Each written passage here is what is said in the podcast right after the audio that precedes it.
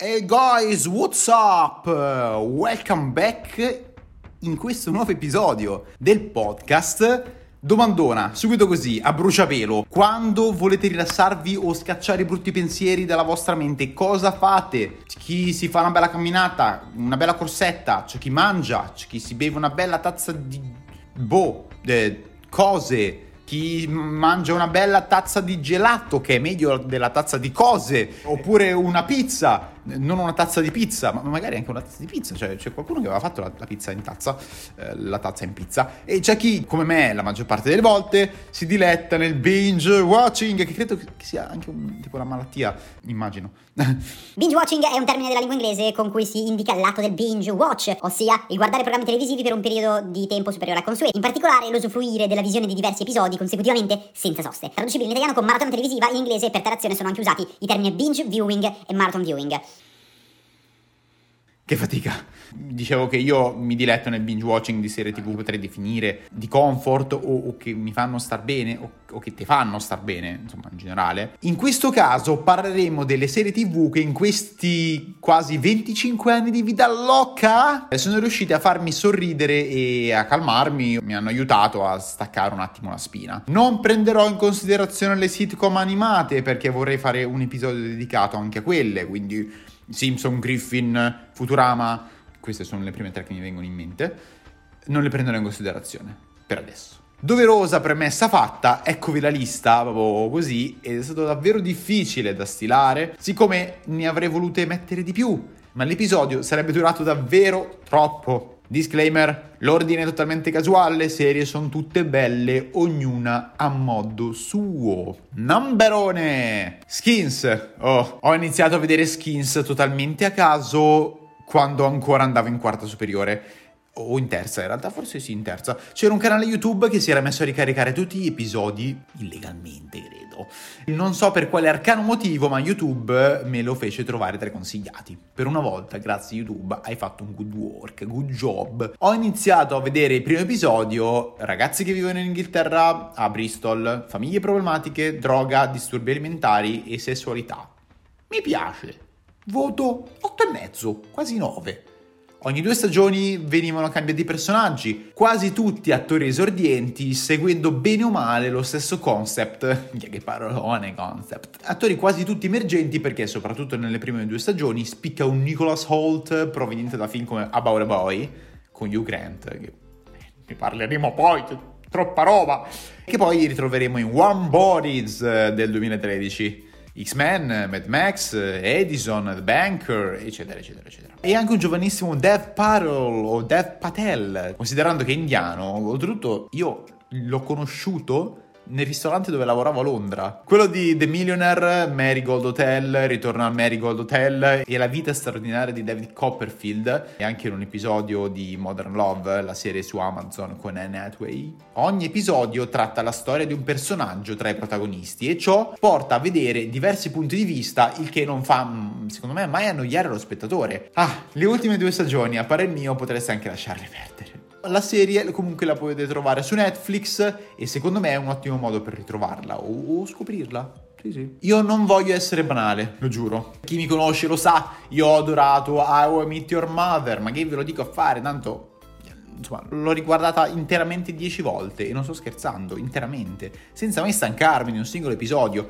Mi ha fatto compagnia in momenti tristi della mia vita. Una sitcom frizzante, leggera, semplice, che racconta le vicende di cinque amici, Ted, Barney, Marshall, Robin e Lily, ambientate in una fantastica New York dell'inizio del 2000. Cioè, una a Londra e una a New York, avete già capito tutto.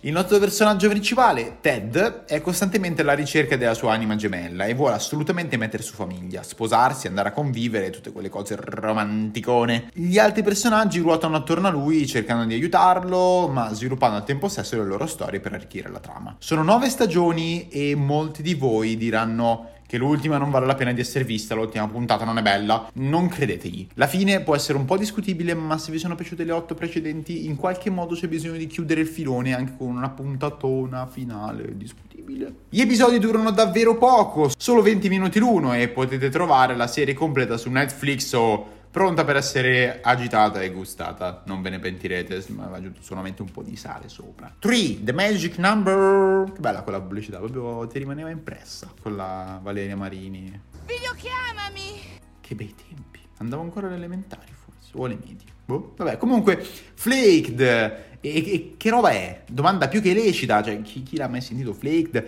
Tra tutte le serie che oggi vi propongo, credo che sia quella meno conosciuta. Ma non per questo deve essere soggetta a razzismo. Trovate le prime due stagioni su Netflix, ci sono 14 episodi di 30 minuti l'uno, ideata ed interpretata da Will Arner, George Oscar Bluth II in Arrested Development, ed è una serie sicuramente poco impegnativa, rilassante e con una trama in parte già vista altrove, è vero, ma merita la visione secondo me.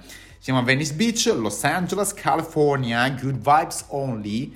Chip, il nostro protagonista, un giovane quarantenne single ed affascinante, vede stravolgersi la vita quando incontra a London una più giovane donna che gli creerà parecchi problemi. Mi fermo qua, così. Al quarto posto torniamo un po' sul filone del... Eh, questo è abbastanza scontato. Perché vi propongo Medici e Primi Ferri. What? Cosa? Non sapete di cosa stia parlando? E se io vi dicessi Scrubs. Scrubs, Scrubs, ok? Chi non conosce Scrubs? 182 episodi di pura, o quasi, dicevo 182 episodi di pura fantasticheria, o schieria, si dice così, credo?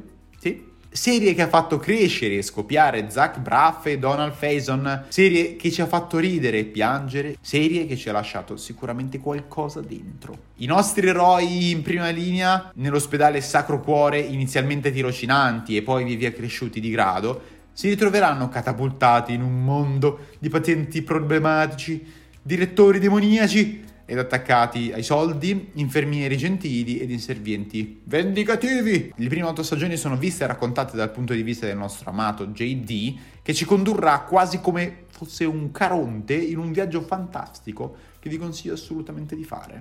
Perciò lasciatevi cullare, lasciatevi trasportare. E al numero 5, eccoci alla quinta serie TV, TVZ, che non posso non nominare, cioè Brooklyn Nine Nine, Nine Nine Nine, serie tv americana che potrete trovare sul mondo di Netflix o per 8 stagioni con 153 episodi, ognuno dei quali della durata di circa 20-25 minuti, ma che credo sia perfetta per un momento di indigestione o super binge watching. Davanti ad una bella pizza o un piatto XXL di lasagne, insomma, davanti al vostro comfort food preferito, che sia la pizza, le lasagne, del petto di pollo, delle lenticchie, delle lumache, eh, delle zucchine oppure una bella minestra.